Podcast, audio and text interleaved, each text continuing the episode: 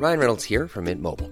With the price of just about everything going up during inflation, we thought we'd bring our prices down.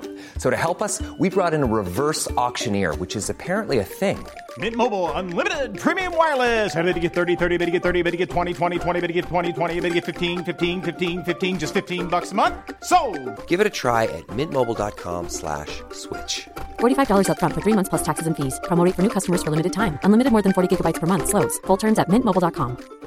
There's never been a faster or easier way to start your weight loss journey than with PlushCare. PlushCare accepts most insurance plans and gives you online access to board-certified physicians who can prescribe FDA-approved weight loss medications like Wegovy and Zepbound for those who qualify. Take charge of your health and speak with a board-certified physician about a weight loss plan that's right for you. Get started today at plushcare.com slash weight loss. That's plushcare.com slash weight loss. plushcare.com slash weight loss.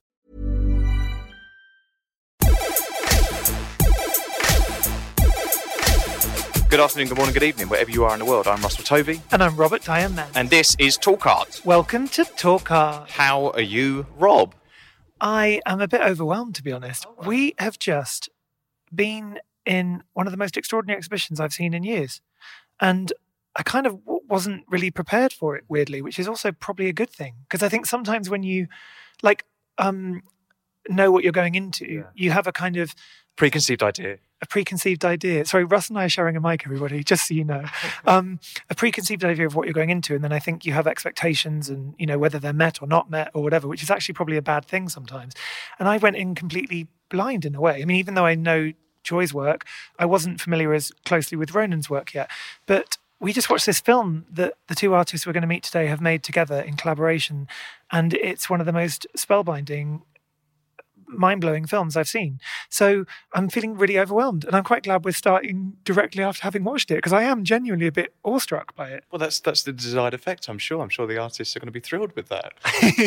how, how are you feeling, babe? I feel exactly the same as you. I'm just really excited that we're going to get to talk to these amazing creative people right now. So we would like to welcome to Talk Art Joy Yamusangie and, Ronan Mackenzie. Hi. Hi. Hi. Welcome. Um, well, we're actually in your space, but um, we feel very welcome. um, how are you both doing?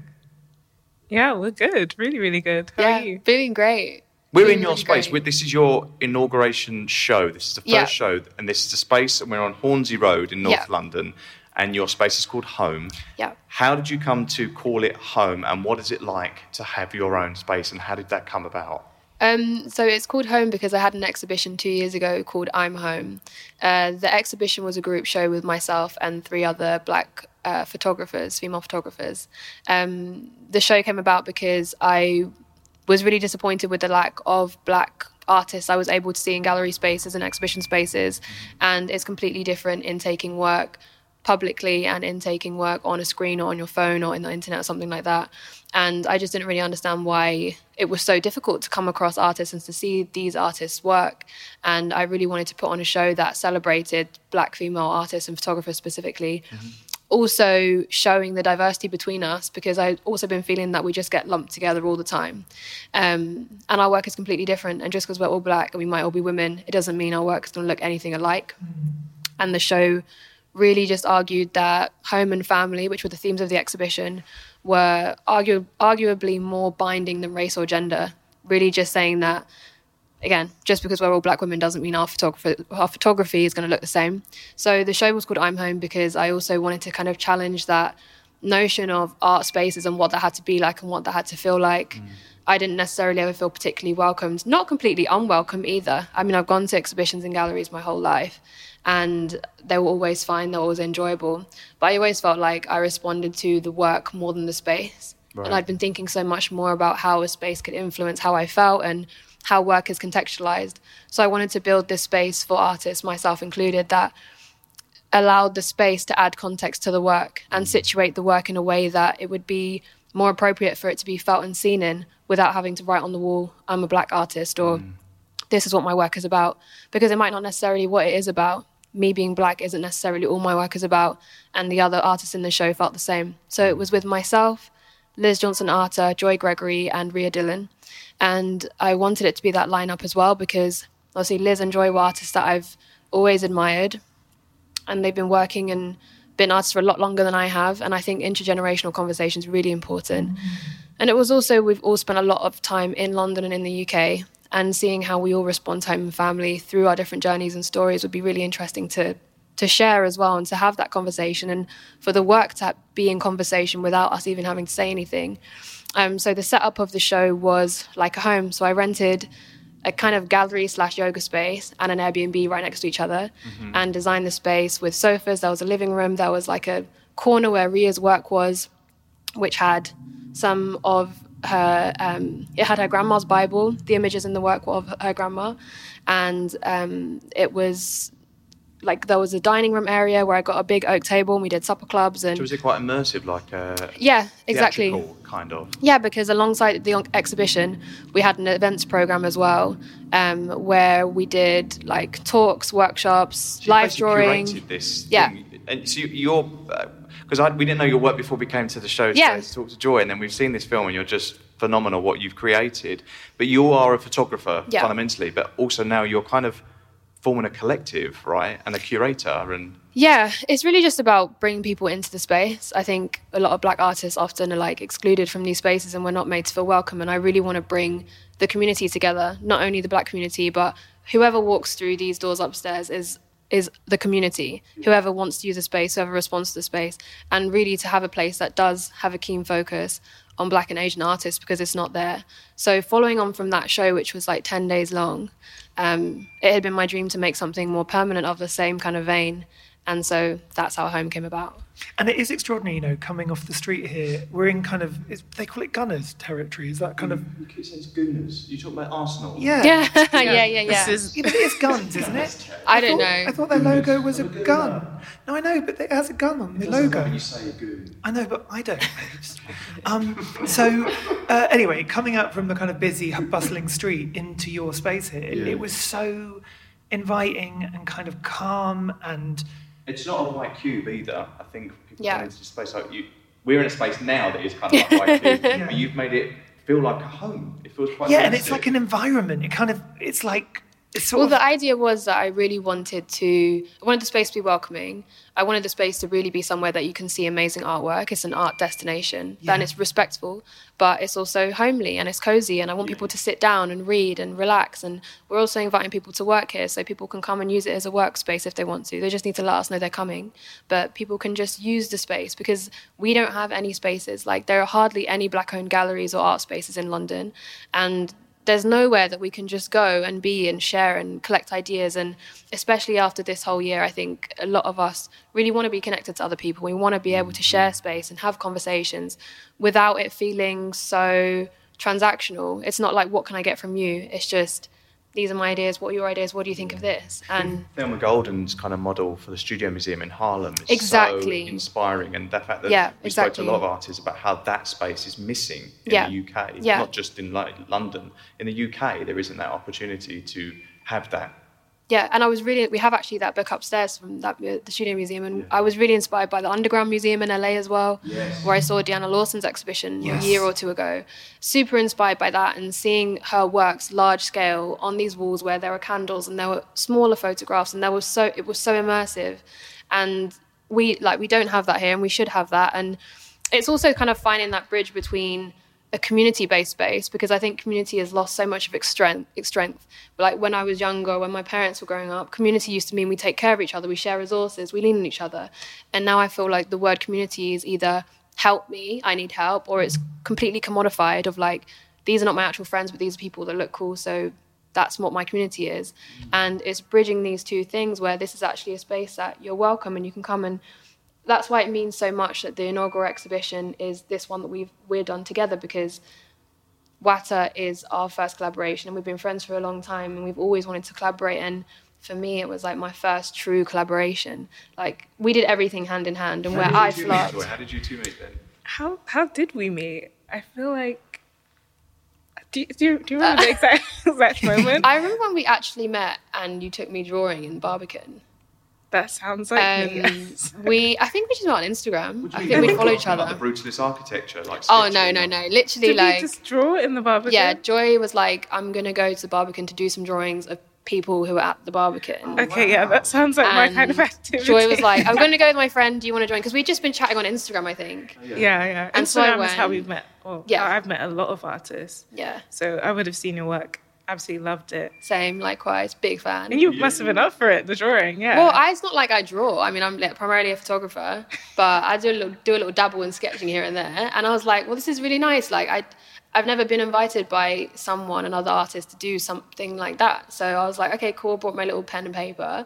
It was amazing. I really had such a nice time. Just it's really chill in there as well because it's like dim lights. You can just Mm. draw like all day. There's loads of people that just come and go.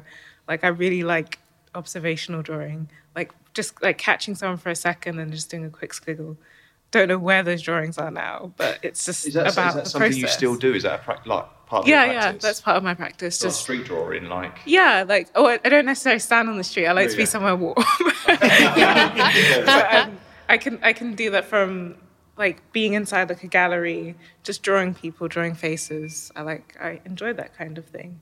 And then like we met up quite a few times after. Um, we've done a lot of pub quizzes. yeah, We love a pub quiz. we haven't won a single one. Zoom during lockdown. Did you do we lockdown? did. do we indeed actually we did, did. and Yeah. we um we're not We're not that pub great quiz. at pub quizzes. I would say our general knowledge is quite poor. yeah, I would say so. we rely heavily on our partners. We do, but I think in we're not very good at pub quiz, but we're great at other things. And we're, yeah. You're playing at Yeah. But maybe the maybe the pub quiz is what brings you together as well. Though. Yeah, Like, yeah, adds to the friendship.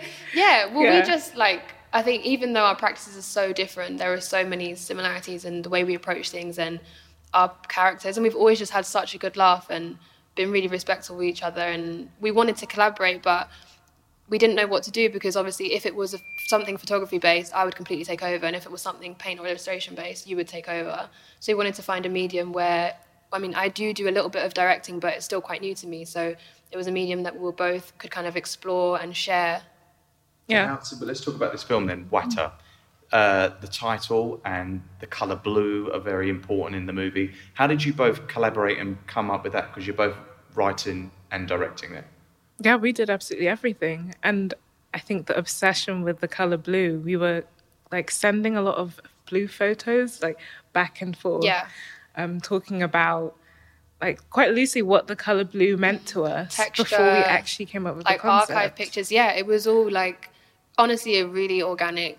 Just sending each other stuff that we liked, so we thought the other one might like. Whether that was like jazz and high life music, images like pictures we'd taken, or textures, or just random loads of blue stuff But this and is blue when you knew music. you were going to make something. no, this was before. Well, Yeah, we kind Oh, of right. always like let's collaborate, let's but do we never something. really like Yeah. sat down and thought about it. So this Yeah. was just like a casual discussion. And then we were saying maybe we should meet up to talk about collaborating. yeah. And we did that, and we sat in a cafe. or No, not the No. Barbican. I think it was a cafe in. Yeah. in- Huxley went to the grocery. Oh, okay, yeah, yeah. I remember just like sitting in the back, and we had our laptops. We were there for hours, coming Yeah. up with this very idea. Well, I mean, funnily enough, like I feel like within the first hour we had the idea because I wasn't familiar with Mami Wata. So my parents are Caribbean, and Can you tell us about Mami Wata then? Well, all Yeah. I know is from what I know from you and my f- research. So you take that one. Yeah, so I was um, telling Ronan about how I had a conversation with my mum. about- I think it was about swimming because around the time I think I wanted to go on holiday and I was thinking about swimming, couldn't remember if I could still swim. And I was and my mum was saying why she's scared of swimming and how she'd interacted with Mammy Water. And I was thinking, what? I'd never heard of this. And she was telling me about um, this mermaid.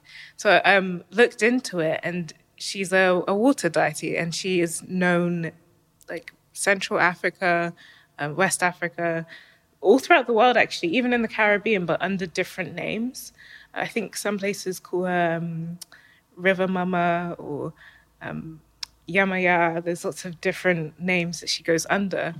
And so I was just telling you about it, and we were like just researching everything about her. And um, the idea is that she has all these like jewels and silver and like all these like riches, lives in like several different places and like under the waters travelers come by and she like takes them into her waters kind of like a typical mermaid but They're, like people captivated by her. Like Yeah, a, yeah. like a siren brings them in, but does she then? What does she, what does she do with them? Yeah, so uh, people who have met her, because there's quite a few like YouTube videos that you can find, and some people have said that their lives afterwards were actually enhanced. Like their health is improved, they had an increase in wealth, they generally felt happier. So it was this weird thing like uh, once you meet her, suddenly your life has changed.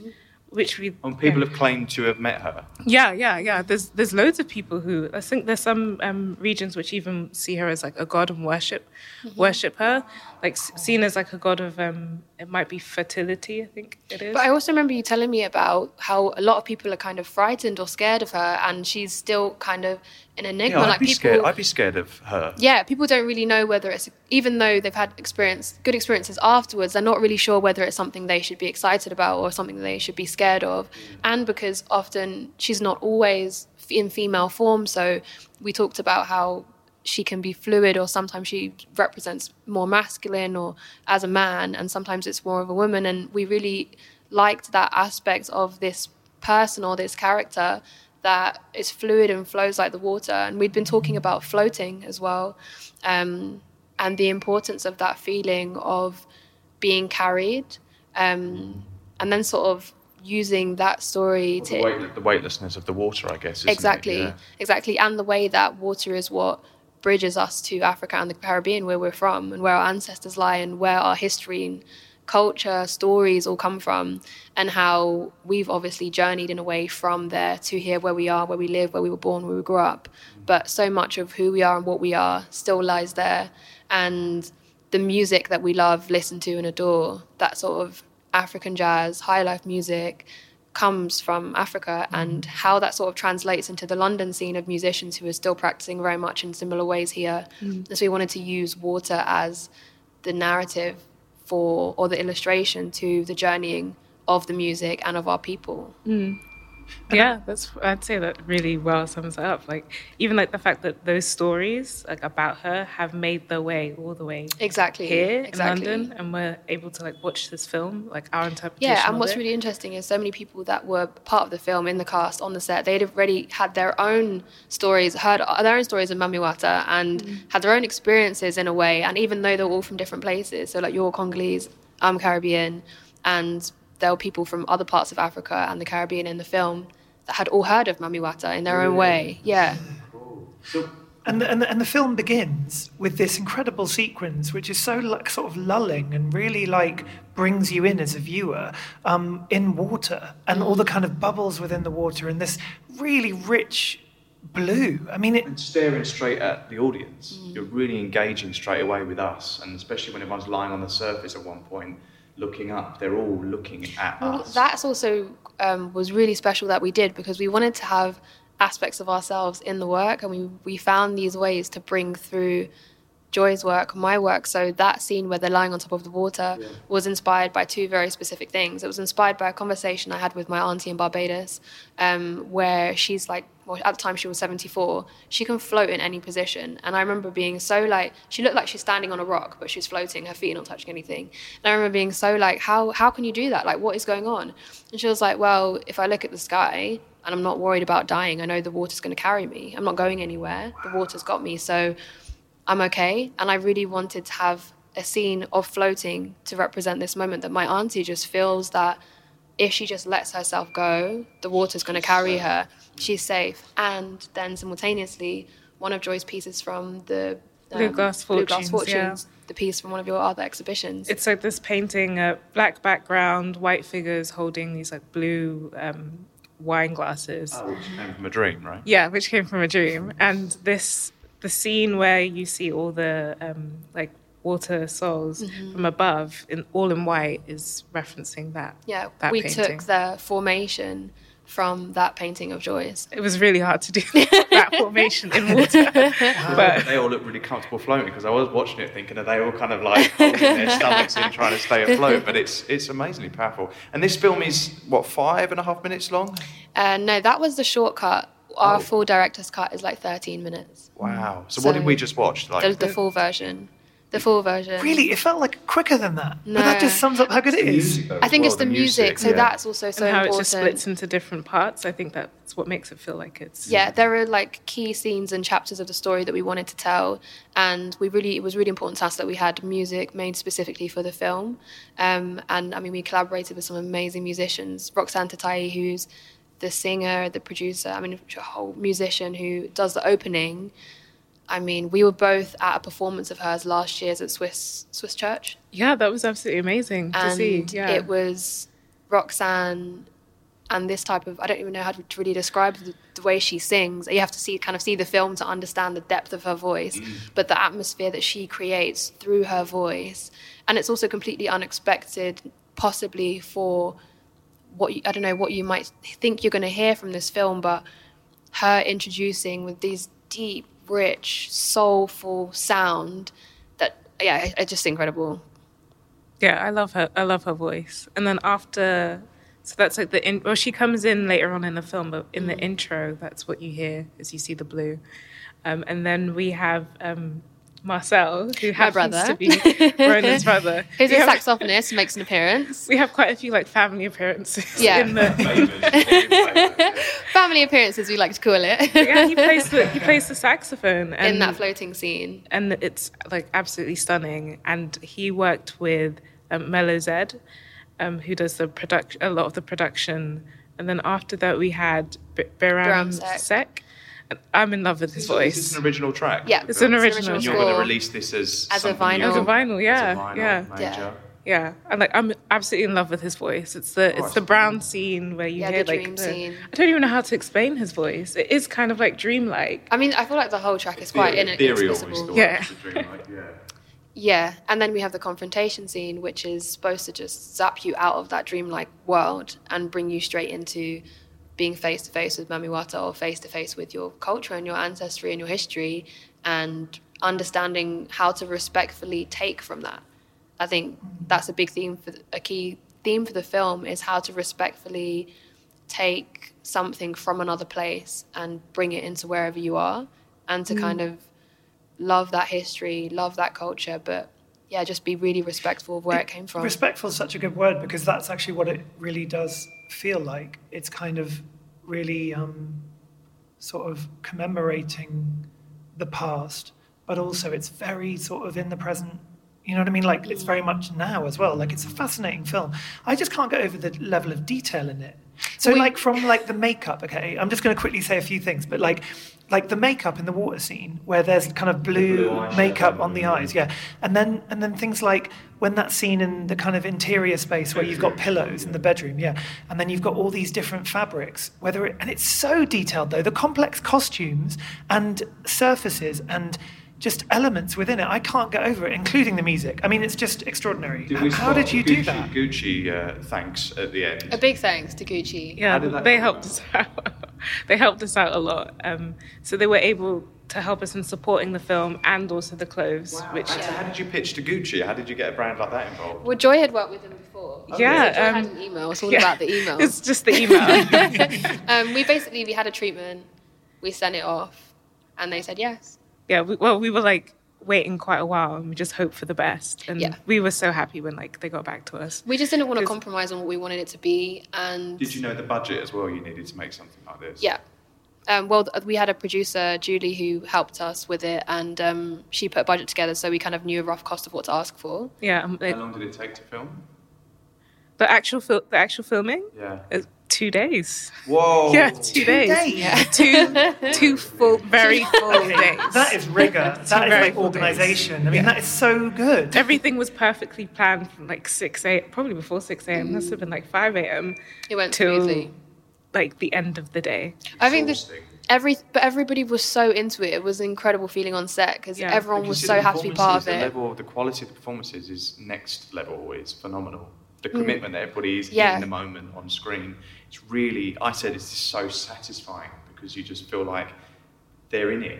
Mm. It's really moving. Yeah, anywhere you look, it doesn't matter who you're looking at because sometimes there's like ten people on screen at the same time, You look peripherally, and they're all they're all in their moment. and they've all got such different energies. Yeah. It's like Yeah. extraordinary Well, that was the thing. well. So Abdu, the movement director, who is the musician character, Um, he choreographed everything, and he what he was really trying to do, which we saw on the rehearsal day, was just bring out everyone's own ideas of what it should be. So he wasn't like move your arm like this, do this. He was just bringing out yeah the story of what everyone had mm. inside. I think he actually said, "Forget everything that you know about dance and just Be yeah." Like just seeing Just them feel it. practicing as well, they really got into it, and like seeing them get to know each other It's a the few eye days contact they have before. with each other as well. They're so engaged. It's But like, one of some of the performances that we we gave Abdul a couple of performances of references that we really loved. Like mine was Seun Kuti, who I think is incredible on stage. I mean, I've never seen him in real life, but I'm very familiar with him on YouTube and the way he moves his body and just like it, it just looks like something is coming through him as opposed to him. And then Oh, mine was um, it's this video that my mum always plays. Uh, I'm probably gonna get her name wrong. It's Moana Ch- Chala, um, and she's a really popular Congolese singer, and she's known for like her, the rotation of her hips, Yeah. the way that she dances. It's like absolutely mesmerizing seeing her on stage. Like it almost feels like she's isolating one part of her body and then singing at the Mesmerizing is same the time. word.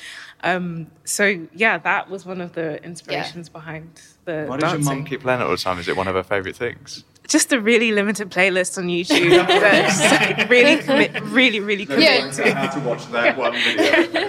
So she's limited committed but gold. Like Yeah, the, uh, the the- playlist that she did for your last exhibition was oh, incredible. Oh yeah, I absolutely love the music my mum listens to, and like every so often she'll give me songs, and then I make a Talking playlist. about your playlist, I mean, your Spotify playlist, I'm obsessed with, which you've released. Yeah, that's a which are joint, available yeah, to like, Yeah. tag into. We just It's dropped in a lot of music. Brilliant.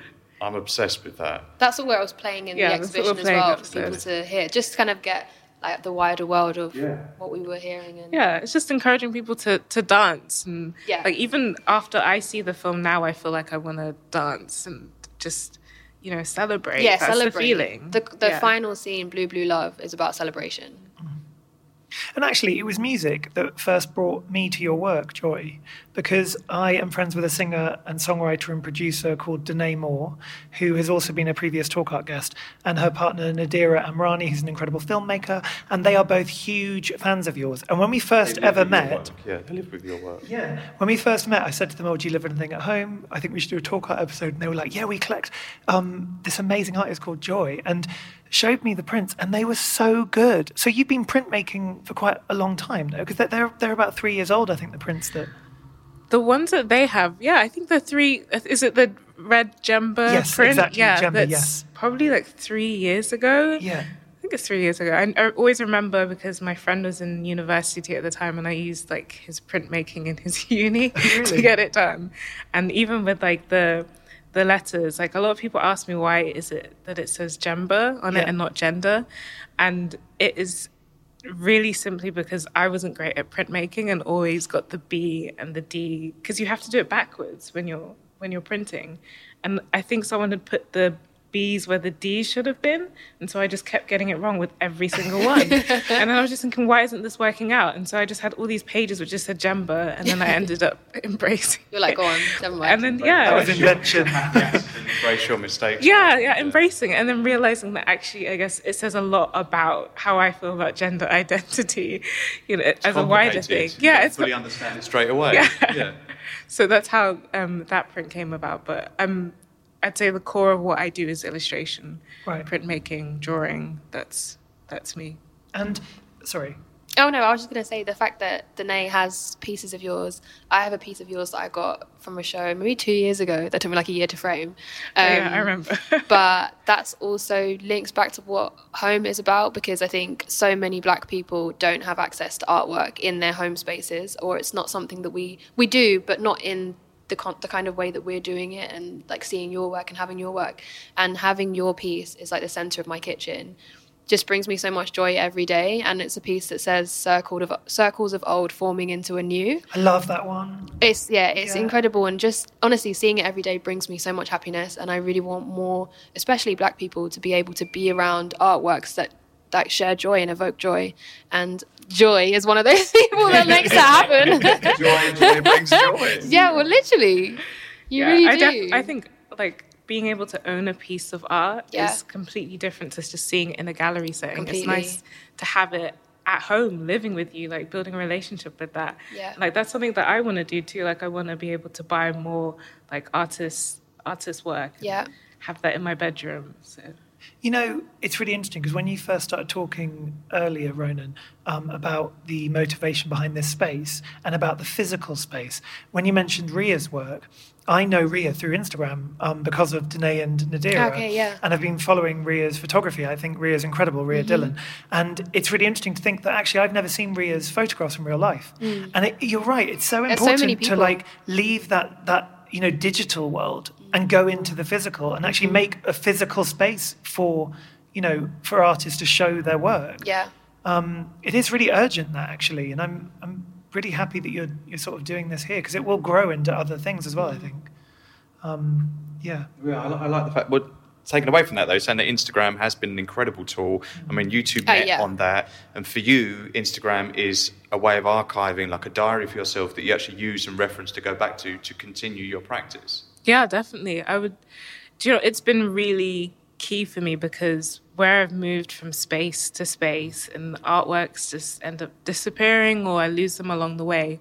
Like Instagram has been the archive of everything that I've made, and not everything is like shown there. Some things I just like archive for myself, but it's been a good way of me like this existed once, even if I. What do you mean don't disappearing though? As in sold, or disappearance and they've just been destroyed or disappearing as in maybe something has happened to it in, in progress like oh, no, not progress in transit like on the way it's got damaged or Um, maybe i have lost it or maybe i've left it behind and because i've had quite a few studios along the way um, and also i have this habit of where like if i suddenly I realize i don't like an artwork i will paint over the whole entire thing and pretend that it just didn't exist and make a new piece.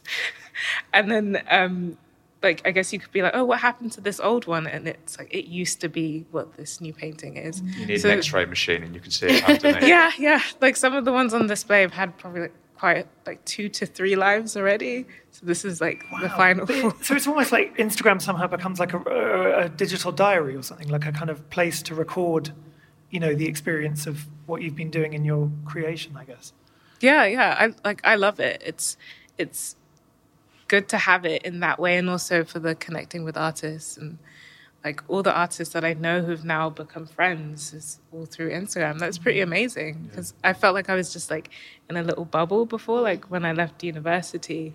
There's And some Portsmouth, right? Yeah, yeah, I went Yeah. to uni in Portsmouth, and then following that, feeling like I know so many talented artists, like literally any single field you name, and I'll know an artist that does that.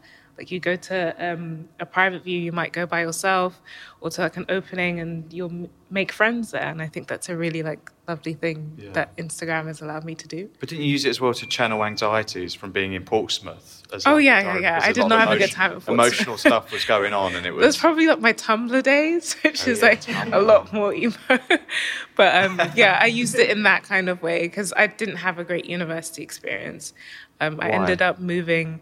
Oh, the racism there. Like Portsmouth, was very, very intense, and it felt like I was dealing with some kind of ism every single day, to the point that. Um, it was a three-year course, and on the third year, I moved back to London. But I commuted once a month to Portsmouth. I still did really well.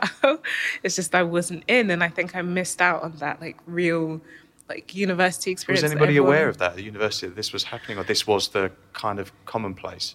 I think so. I had made it known to like the university, um, but it was it wasn't just like the course; it was the town. I think there was a bit of like um, like resistance to anyone who wasn't white, really. Um, so I'd get like things thrown at me from the car, and I'd like have people call me all kinds of stuff, just complete strangers. It felt like a harsh, um, like a really harsh reality coming from like London and coming mm. from like a really like diverse class. Like absolutely loved college, and then being thrown into a situation like that, and I'd never experienced something that intense, and having to live with that every day. When I came back to London, I was like really, really grateful to be here, and So sorry. Met so many that. So artists. sad. so yeah, it was it was really horrible. But I think coming from that, like, it made me want to connect with like all the artists that are out here, and um, not just saying that it's all in London, but it made me like grateful for all the art that is going on. Yeah, yeah. and like find the community. Yeah. like a proper community on Instagram. So did it channel into your work, your practice, this experience of Paul Portsmouth and Oh yeah, definitely. I think that's what got me into like writing about my everyday life. Like I would make like illustrations and comics about the things that would happen and then then ended up becoming paintings and drawings and then realizing that what I can offer that is different um, in terms of my art is just talking about my everyday life, even if it's just like combing my hair or brushing my teeth or whatever it is, just talking about my everyday existence. And I think people seem to like respond well to that. Yeah, because it's very domestic. Some of your images, like you're looking in a mirror in the bathroom, as you're saying, brushing your teeth. You you create these images that are very universal and recognizable, but kind of private. Yeah, yeah. I mean, it also feels very intimate showing all these like artworks that are about my life and then having people see it in a gallery setting. But in this kind of setting, it feels a lot more like I don't feel like everyone's looking at my life. You're sharing it with a friend as well. This, Yeah, this yeah. collaboration. Yeah, and it's great. I mean, like we've been talking about this since I think it was last year that we've been talking about the exhibition, the output, and to actually see it come to life. Like, I still feel giddy just thinking. Massive achievement. Massive. But, but also the film you did first, and then out of the film the exhibition kind of grew. So the seeds of the exhibition that we've just experienced is, is directly from the collaboration you've made. So you've both gone away and individually made your own work, separate from each other, but on the same kind of trajectory, knowing you're about to do this joint pre- presentation.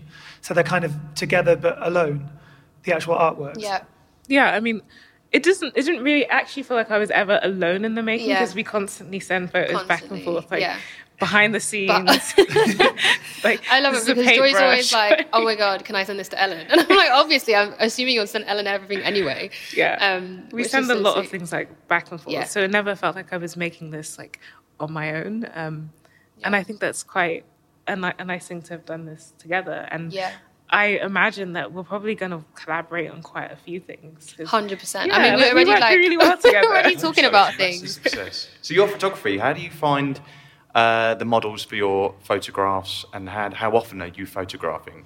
I mean, it's a mixture. Um, sometimes I work with like models from agencies. Often I work with family. My mum's a big part of my work. Um, friends. Of, quite a lot of the time, I'll find one person from a family, either through street casting or a model agency, and then I'll find, do you have any siblings? Do you have a mum? Do you have a dad? Do you have? Or a lot Oh, of Jordan as well in the film. Jordan, my cousin's in the film, or my brother's in the film. Um, Have you photographed Joy? Not yet. Ah, well, that's the next collaboration. I mean, we've talked about it before, We though. have- I've asked have if I can Have you drawn photograph. Ro- have you illustrated Ronan? but that's, that, that's what needs to happen there. Oh, well, there Yeah. You go. Well, I want because a your lot photograph, of your illustrations Yeah. over the top. That could be a whole other show. It could be like you presenting each other.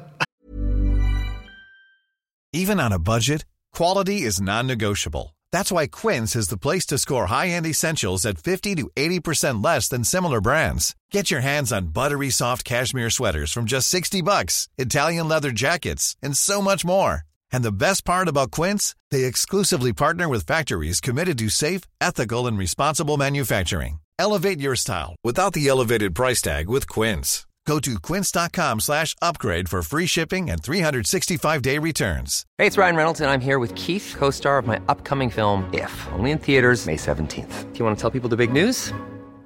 All right, I'll do it. Sign up now and you'll get unlimited for $15 a month and six months of Paramount Plus Essential Plan on us. Mintmobile.com slash switch. Upfront payment of $45 equivalent to $15 per month. Unlimited over 40 gigabytes per month. Face lower speeds. Videos at 480p. Active Mint customers by 531.24 get six months of Paramount Plus Essential Plan. Auto renews after six months. Offer ends May 31st, 2024. Separate Paramount Plus registration required. Terms and conditions apply if rated PG. yeah, that- yeah. Well, I asked Joy if I could photograph you and Ellen because I do a lot of my work is about family or relationships, tenderness, kind of showing those sort of black relationships. Who's, who's Ellen? Oh, Oh, Ellen's sorry. my partner. Joy's partner. And Ellen would definitely say yes to this, by the way. It's like Ellen's like major Ronan McKenzie fan. So yeah. So Ellen's a big fan of your work. I would, yeah. I hope mean, so. Ellen must be your biggest fan. Yeah. You'd hope Ellen would like Joy's work. that could be a problem otherwise.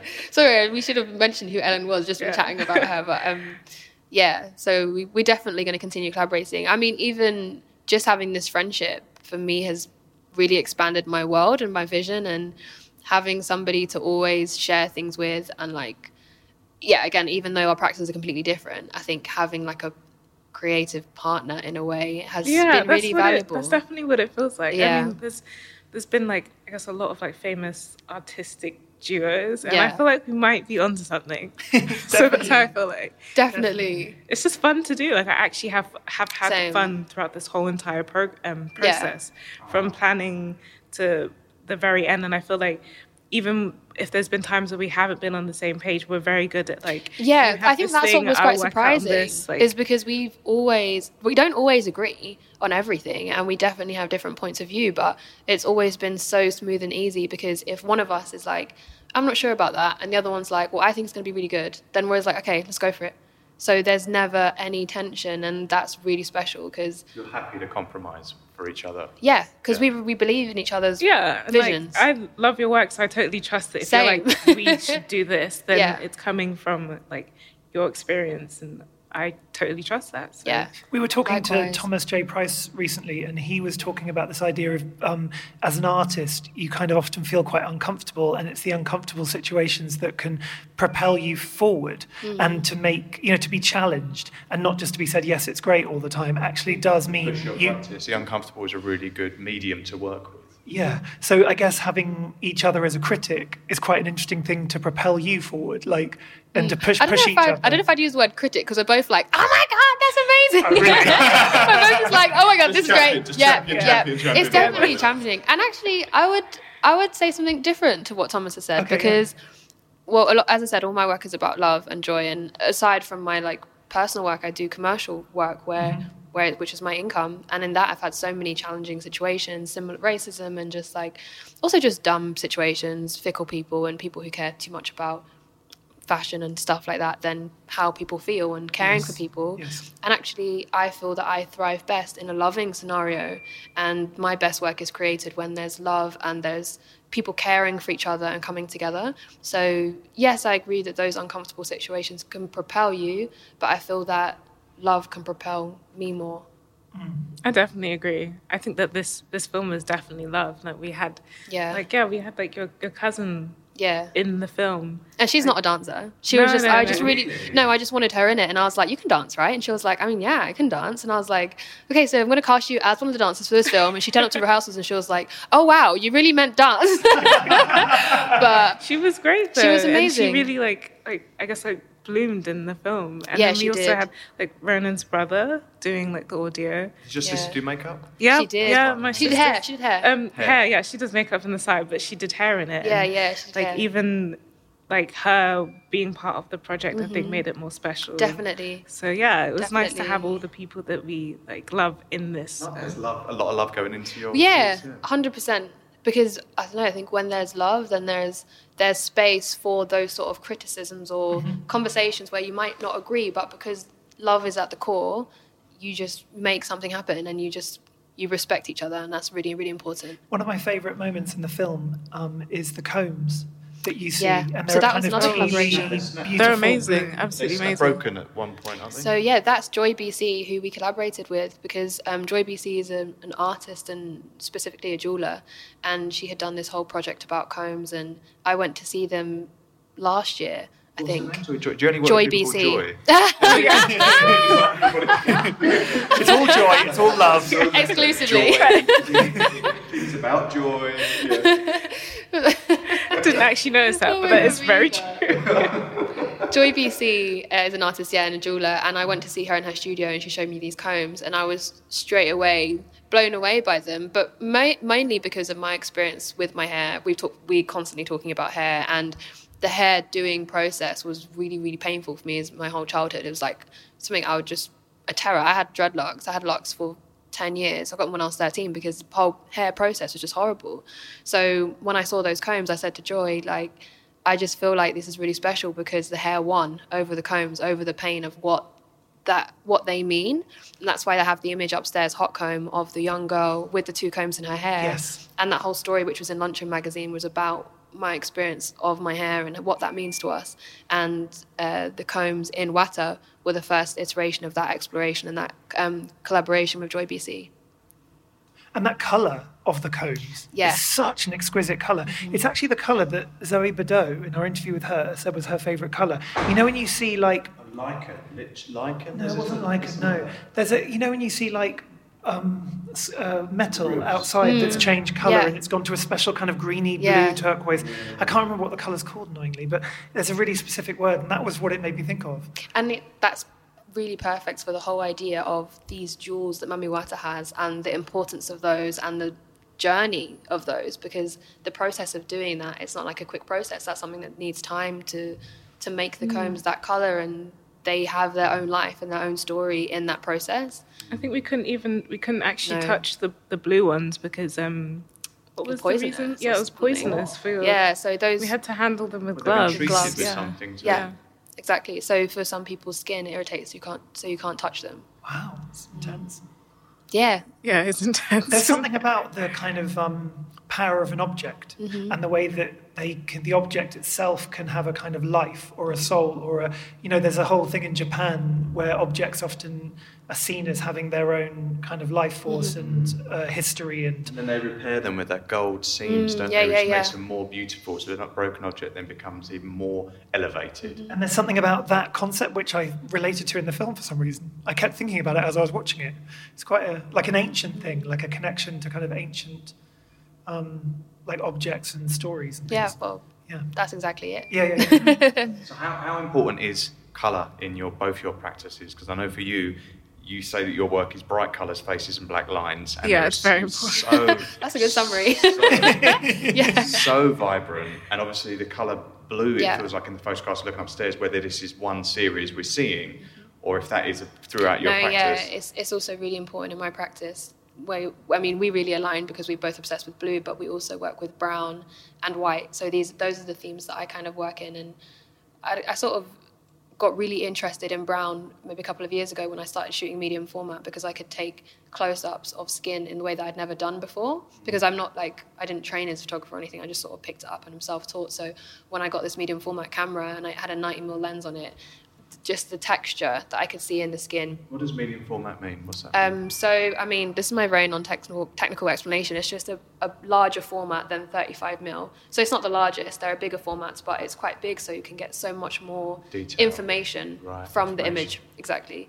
Um, so when you shoot it on skin, you can get so much information and texture. And I think with our skin, it's something that I mean, brown is something that's really heavy. Brown's a really heavy color because it has so many connotations already. And through my work, I'm really exploring the extent of brown and the textures and the tones and how special, how rich, but also how full of trauma it is. Um, and then pairing that with white, which is traditionally the color of purity, is a play that I'm really interested in and we we're really interested in within this film. Yeah, for me, it's just blue, really. Yeah. I mean, I think yours is, when I think of your work, I do think of the color brown and skin. Yeah. And I think that's the clothing, the brown, like the clothing at the end, the, Yeah. the, the kind of domestic scene. They're all in different shades of brown. and even the beautiful carpet you've uh, placed beneath us right now. Mm. Yeah. is a gorgeous Exactly. brown. You know, I one think- of, sorry. No, no, you go. No, no, you go. Uh, I was just going to say that brown was rarely something that's celebrated, rarely a color that's celebrated, rarely a color that anyone actually even thinks of is a color. And I think that's so uh, kind of really explains how the way the way that we're seen and the way that our color skin color is seen in society and it wasn't until i read why i'm no longer talking to white people about race honestly that i started to break down some of my own prejudices of, of, that i had towards myself and Like other black people internalized internal racism. yeah completely completely Like what? Like- well like why would i walk down the road and if there was a group of black boys cross over but if there was a group of asian or white boys not cross over things like that I like think a lot of us have that kind of internalized, um, completely like racism that we haven't. Like some people are working on, some haven't. Yeah, So even- and I it, I felt mean, we grew up with it as yeah. well. So like, being light skinned was was desirable. Being dark skinned wasn't desirable. Mm. Having that light, bouncy, golden, mixed race people hair that you see in adverts and television is what was desired. So I- when I was younger, until I was late into my teens, I would always wear sun cream and try and stay out of the sun because I wanted to be lighter skinned. And You're also think- told that by el- elders as well to keep out the sun. you know. Exactly. make sh- like you refer to certain hair textures as good hair Mm-hmm. and others as bad hair. There's a lot of like uh, self hate that is like um, Perpetuated. yeah, perpetuated sometimes by the people that are closest to you. yeah, You know, Exactly. and actually, when I see your work, I feel like it does the complete opposite for me, and it's actually made me really love the color brown and like want to be surrounded by it actually. And like Me I do also want to get a full brown, Brown outfit. look, it's coming. just from seeing. You've like got brown, like. Uh, oh, I wore sleeveless this just for tank Ronan. was for I me. wore this just for him. well, I so my boyfriend is Portuguese, and he always loved brown. Just like, I mean, not in a that kind of way, but in a colorway. He always wears tans. He loves wearing browns, and it was never something that I would ever do. I didn't have any brown in my wardrobe. I just wouldn't do it. We just we just don't think about it. And actually, through being with him, being more comfortable with my skin and seeing my beauty and accepting that through my photography, through accepting and seeing other people's beauty, has made me have so much more love for myself and the color brown. And now I've started making clothes, and almost all of them are brown. And, Did you um, make this? I did. you're wearing today? You Yeah, did? yeah, I did. It's extraordinary what you're wearing today. It's Thank so you. beautiful, so Um, elegant. Thank you. Oh yeah, so almost all the clothes I'm making are brown, and So I guess art is therapy. for massively, you. yeah. And for you, Joy? Yeah, like you definitely. found your way through the diaristic approach to making art. Is yeah yeah. I mean it's it's all that i do and what i enjoy. And when actually after writing or painting i immediately feel much better. And it's it's just like a way of communicating when i don't always have the words. Like i haven't seen myself as being like that super articulate uh, art student even when i was studying. I wasn't that great at forming up all these essays but drawing and painting i just felt comfortable saying what i want to say just through visuals that's how I've always been. I feel like we're always forced to explain ourselves as well. I mean, I feel like this especially as a black artist. Always have to explain ourselves, always have to be like over conceptualize everything just to be taken seriously. And I think through an art practice, the, the work can speak for us and we don't have to say anything. We don't even have to say what it's about, it just speaks.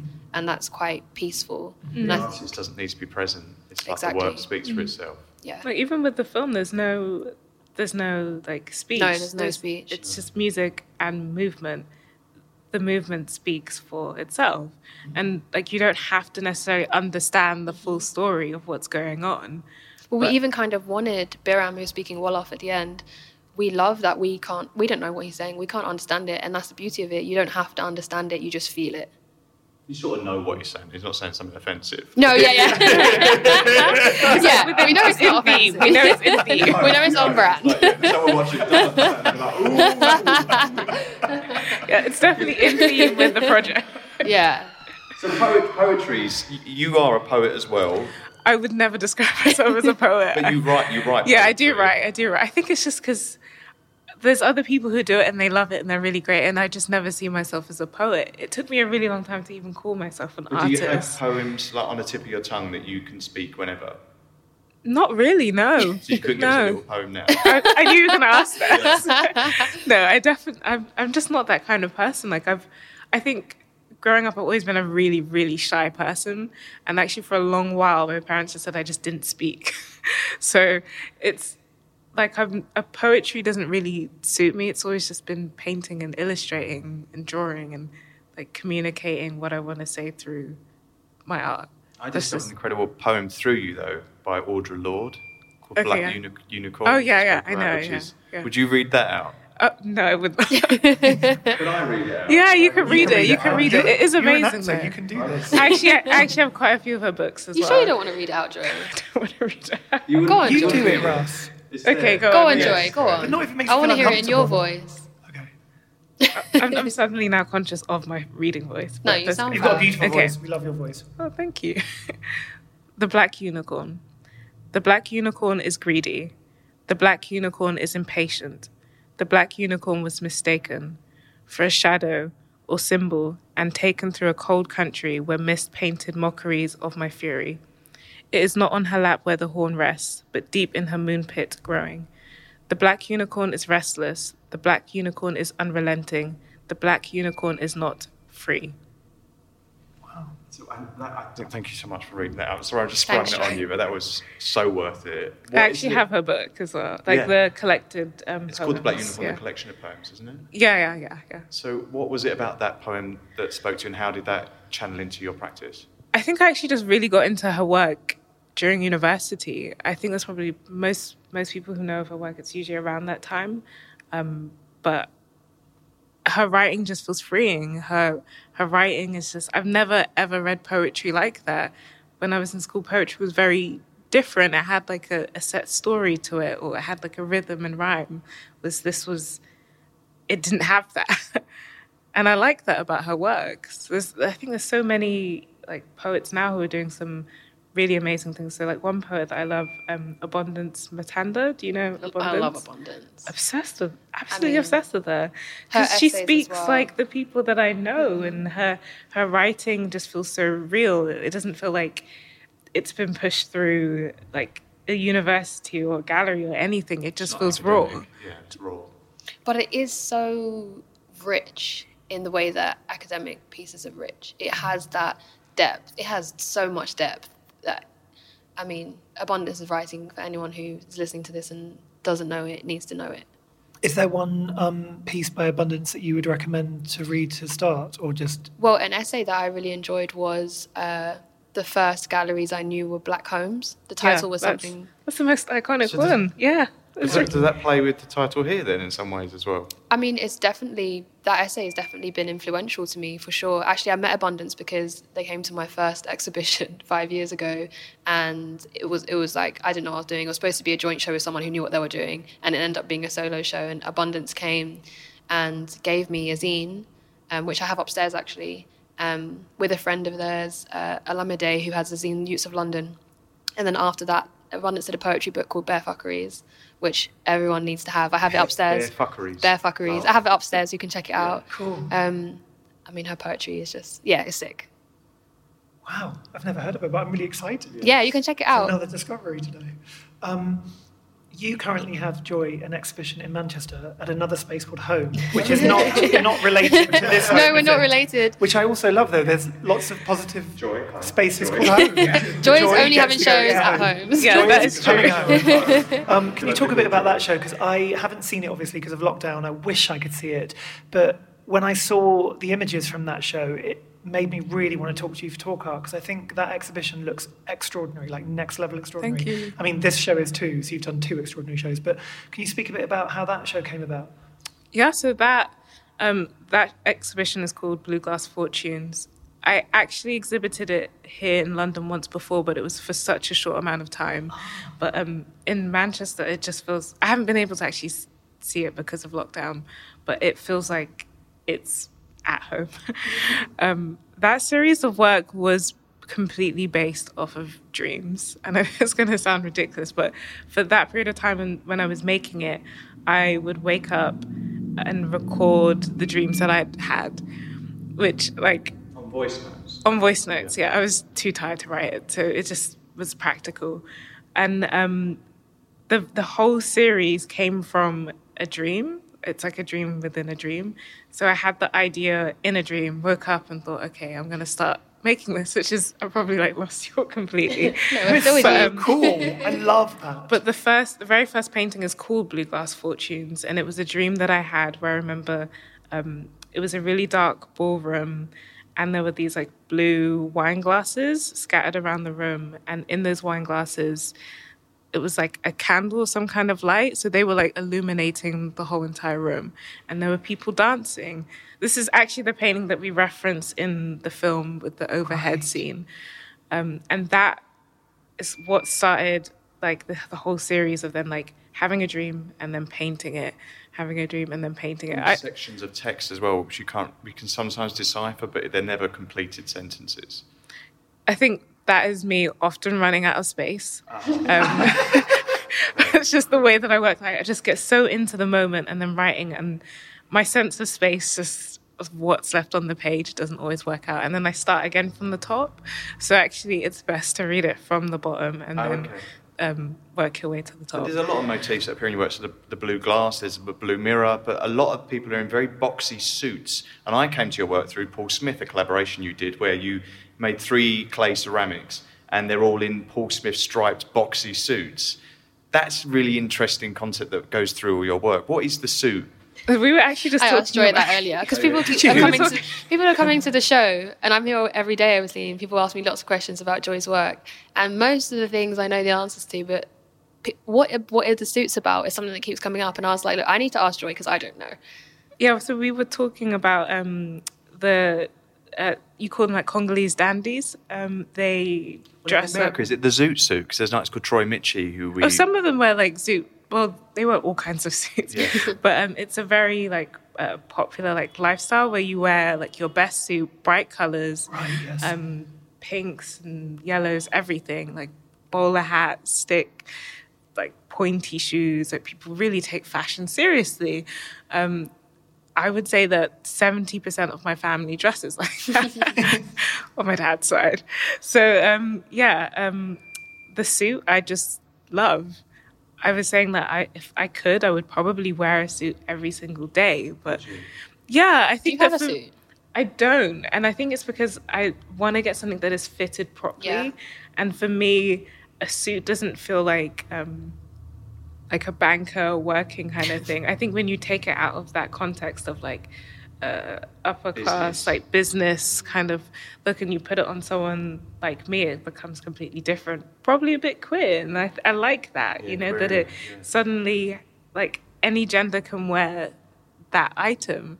Like it's not exclusively for you know, It's know not men. binary, and you Yeah, identify yeah. as non-binary. Yeah, so that, yeah. And that plays into your work. I would definitely say that the suit is is that, and like everyone in those paintings are wearing suits. It's it's not always it's not meant to be clear what the their gender is, and it's actually kind of irrelevant in most of the pieces. Um, so yeah, they all wear suits, and that's how I would like to be in an ideal. So when Russell discovered you through the Paul Smith um, collaboration, um, you had created some kind of ceramic um, sculptures, which also have your um, illustrations and paintings on the actual ceramics themselves. They're so exquisite. And he sent it to me, and because I originally knew your first artist name, which is Joy Miessi, which is how I discovered you through Danae and Nadira, I didn't think I didn't put it together. And then I suddenly clicked, and I was like, Russ, I know about this artist already. so we got really excited. So I kept discovering your work through different sources. But can you speak a bit about these ceramic works because they are so good? Yeah, You've been so- working with a lot of ceramics as well, aside from that, haven't you? Yeah, I think I describe my work as mixed media because it's constantly changing what I do. Um, I like figuring out a whole new medium, like panicking a bit because I don't know how to use it, and then just seeing where it takes me. And ceramics is one of the things that I've been continuously interested in, like making things out of clay, the feeling of actually molding and shaping something from beginning to end, and then firing it is just something that I like brings me so much joy to do. And last, actually earlier in th- this year, I worked with um, Chris Bramble Carter in um, Carter. Is it Chris?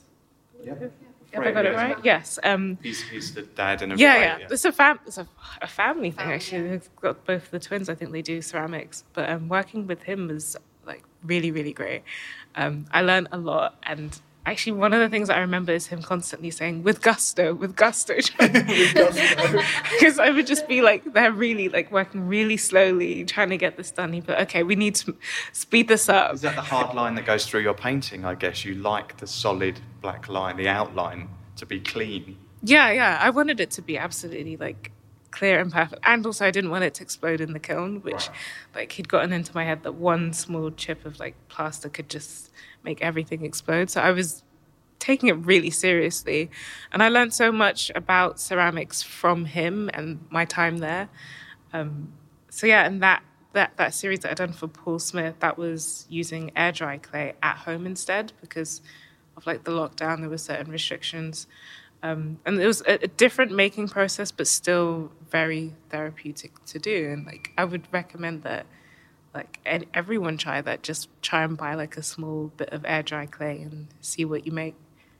It's amazing the um, the increase in spaces for making ceramics now and clay objects. In Margate, we have a space called Clay Space, and they do a lot of amazing um, exhibitions in the window. So it's a really small um, studio, but in their window, it's a shop front, and they they have a little shelf, and then every week you can see a different artist who's been practicing there does a little mini exhibition. It's so cool.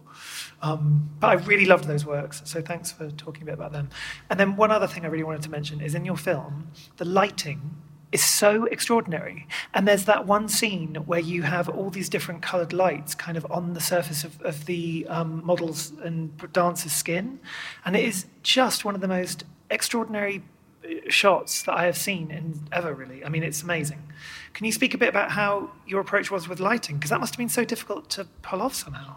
Oh, you have to talk about Beatrice. Yeah, Beatrice. So Beatrice, the cinematographer, is I've been working with her for a few years, and she's amazing because we are really new to film. So so many ideas we have, we didn't really know how to execute it. So Beatrice will be the one to come in and be like, "This is how it's done." And actually, that was quite simple because we knew we wanted it to be really dark, and we just wanted the light to be the fo- the color to be the focus.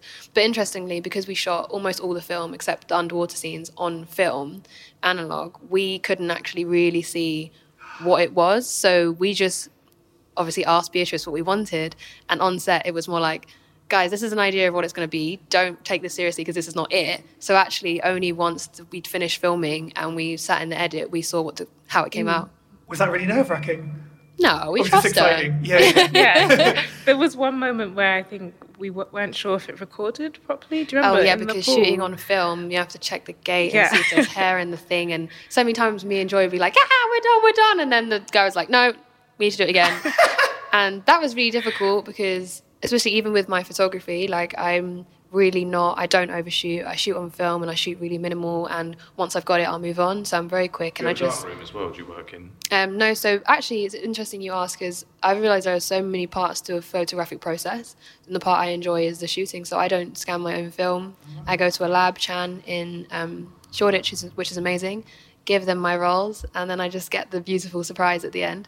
Um, but anyway, so I always yeah, once I've got it, I've got it, and I mo- move on. So actually having to repeatedly shoot scenes and get the energy up of the cast and like be like, okay, guys, we just need to do this again was Frustrating in some ways. new. It was New, new, right. yeah, definitely new. I felt like new. I'd, I'd That's learned nice a lot. diplomatic way of saying frustrating. You get frustrated, don't you? Hell yeah, especially this hair in the gate stuff. And You Yeah. do a good shot and you've been screaming and crying and they go, we've got to go again. You're like, Exactly. why, why, why? Well, especially in that final scene where it's so high energy, Yeah. and to have to do that a couple of times. Oh, God, yeah. Oh, I actually enjoyed that when we were doing it because it, had so much energy. Do you remember we and were running out of time, It's and very- the, um, the the first AD kept being like, "This is it, we're doing it again," and I was in whispering in Joy's ear, "Let's do another one." I was literally like double my shot because I was like, okay, and you're like, yeah, let's just, come on, No, let's just do another one. Let's just do it. It was because initially in our shot list, it was quite rough, and we just wanted to be quite spontaneous with it. And at the end, we were never supposed to have Mami Wata and the dancer together dancing in the middle. So that was something on set we really wanted to do, and we were running out of time. And they were like, "We need to leave the studio," and we were like, "Let's just do another one." And Joy's like the diplomatic one, and I'm like, ah, "I really want to do it." So it was, yeah. Oh, well, it's amazing. so how much longer is this show up for, Wata? Uh, it closes on the 9th of February. Okay, great. So- and then what next for you guys? Or what's the next show you're going to have here? Because now you're like Yeah. curating a space. Yeah, the next show we have is from an amazing uh, British painter called Cece Phillips, and it's her debut solo show. So that's really exciting. Okay. And her work is again color based, um, and she uses color to her, the show. The show is called I See in Color, um, and she's using her experiences of what it means to be black and British to her, and um, how comfortable she feels in this ground that's supposed to be ours because we're born here, but is it really? And she's using color to explore that and explore kind of hidden histories. So that's the next show that's on here. And what about for you, Joy? What's next? Because you do a lot of collaborations as well, right? Yes, I do. Um, what's next for me? My, my intention is to rest. Joy was like, I'm going to take a month off. yeah, um, that's what I want to do. I just want to not work for a while, like just not do anything, just relax. And I think from those periods is is then when I feel inspired to make the next series of work. I think solitude is such an important thing for artists as well. Um, you know, to have that space for yourself so that you can then open up and take yourself somewhere new with your creativity. Without, without any pressure of having to create. Yeah, that's what I want to do. I, I don't really work well just like sitting down thinking what what am I going to make next. I have to actually just go and see art, watch movies, do nothing for a long time, and then the idea will come to me. Sometimes in a dream, sometimes not. So, on that topic, we ask every guest we have on the show two questions. One is if you could do an imaginary art heist and go and steal any artwork that you wanted, it could be a building or it could be a, anything you want, basically, but or an object or anything. Um, what would it be, and what would you take home? Oh, I know what I'd take. I feel like we we, take we, the same we, we, we already had this conversation. Kerry We James both take Kerry James Oh, Marshall. yeah. Which one? Do you know which painting? And where did you see this his work? Um, I don't know the name of the painting that I'm thinking of, but it has um, two people dancing and then a record player and like a really colourful living rug room. and the music notes. Yes, yes, That's yes. the one that I yeah, the would notes are actually drawn across the Yeah. canvas. Yeah. And I would take the one that is like looking through the window of a woman, sort of maybe changing, maybe dancing, spending time on her, home, her own in her room. And I think I saw it at David Zwirner. yes.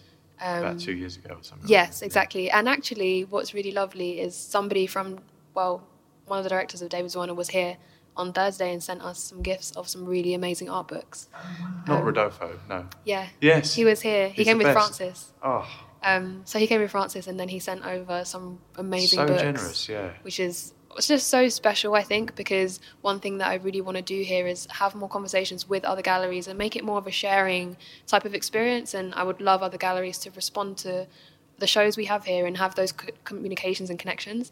So to start, I mean, This obviously, has to be part of the conversation. It will be. Exactly. Yeah. So to start that with that that amazing gift of some beautiful books is yeah, it's just really Because really you're building a little library upstairs. I saw, yeah, we have a library because also that's another thing. Like where do where do people access amazing art books and where can they just go and flick through them and touch them without having to necessarily buy them because a lot of them can be quite expensive, um, especially books from black artists. Yeah. So we have two curations. We have our normal home library and then we have a special curation from BB's Books, which is about a book club um, amplifying the voices of people of color artists and writers and so bb's books library will change every with every exhibition so it kind of responds to the show and she's starting a physical book club in january here um, so i'm really excited to have that Oh, amazing. yeah You're very inspiring.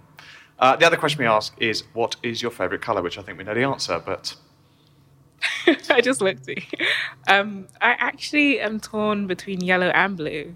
Oh, i think i'm going brown amazing.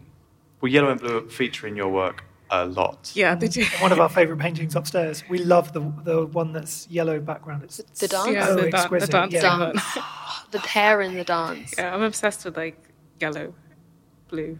also your Um, other sometimes red. As your well. other instagram Oh, my yellow Instagram. Joy's got oh, a yellow yeah. Instagram. What? What do you I've, mean? I put Is it, it on low-key? private, but it's like Ah. really. lo- It's just like p- yellow pi- Things. Yeah, Things, yellow things that I've just seen. It's I've just amazing, taken a picture. What's your what's the handle for that, or is it private? I've, I've made it private. Okay. I might actually delete it and make a new one. okay About blue. About About blue. blue. yeah, I'm rebranding. Or maybe so- just make another one so that when you come back to yellow, you can just unactivate it. I just go through color phases so quickly, so I'm just not sure. I love that. Well, that goes into your diary approach to everything. That's fantastic. Well, thank you very much. Thank you so much. I think you're both extraordinary human beings, and I am so grateful that we got to meet both of you because I have just, I just think you're both amazing. And Joy, I love your work so much. And Me Ronan, too. I am so happy that we've just discovered your work today because you are an extraordinary photographer. I mean, Thank you. incredible work. And, and this space is really, really exciting. Yeah. So everyone listening, please go see this show because I think it's going to change your life. And um, yeah, I'm so happy. So what, what's the address here? So it's the name is Home by Ronan McKenzie, and we're at 397 to 399 Hornsey Road. Perfect. And what's the nearest tube? Uh, nearest tube is Finsbury Park, but you've got, oh yeah, Archway, really close by, and then Overgrounds, you've got Crouch Hill and Holloway, like five minutes walk away. So you have no excuse if you're listening to this and you're in London or you're visiting London. You, head over there. We've got an Instagram, Yeah. it's home underscore by underscore Ronan McKenzie, and then the website is homebyrm.com. Dot space. I'm lying. Oh And my do you god. have your own personal Instagram? I do. It's uh, Ronan KSM. Okay. And Joy? It's at Joy Yamusangie. Should I spell Yamusangie? Sure. Let's spell it. So it's J O Y Y A M U S A N G I E. And we will link to all of your Instagram and your website um, in the episode notes, but also on our Instagram and now Twitter, because we're at Talk Art Twitter. Who knew? I mean, I'm not very good at Twitter. I just. we haven't got TikTok yet, but No. Imagine me and you on TikTok. It would be hideous. you would love it. I've never been on it. I'm so old. Um, thank you. It's been a privilege. And uh, lots of love, everyone. We'll be back very Thank soon. you. Thank you. Bye. Bye. You've been listening to Talk Art with Robert Diamond and Russell Tovey. Follow us on Instagram at TalkArt, where you can view images of all artworks discussed in today's episode, with music by Jack Northover. Subscribe to Talk Art at Apple Podcasts, Spotify, Acast, or wherever it is that you get your podcasts. Give us a rating and write us a comment. Thanks for listening. Planning for your next trip?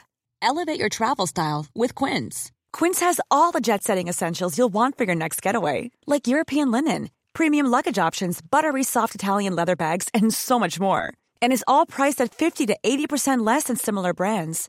Plus, Quince only works with factories that use safe and ethical manufacturing practices. Pack your bags with high-quality essentials you'll be wearing for vacations to come with Quince. Go to quince.com slash pack for free shipping and 365-day returns.